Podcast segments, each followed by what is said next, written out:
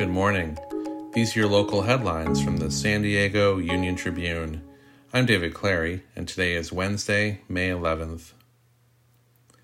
A UC San Diego grad student pleaded not guilty by reason of insanity Tuesday to a criminal charge stemming from an incident when a CHP officer was shot during a struggle over his gun along Interstate 8 in Mission Valley. Yuhao Du also entered a standard not guilty plea to attempted murder of a peace officer and other felony charges. Bishop Robert Brom, who guided the Roman Catholic Diocese of San Diego through a sex abuse scandal, died at his home Monday at the age of 83, according to family. Brom was appointed Bishop of San Diego in 1990 and retired in 2013. Padres manager Bob Melvin announced Tuesday that he will undergo prostate surgery and miss at least the next week of games.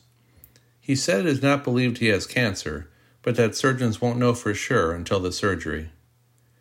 Bench coach Ryan Christenson will manage in Melvin's place during the nine game road trip that begins Friday in Atlanta.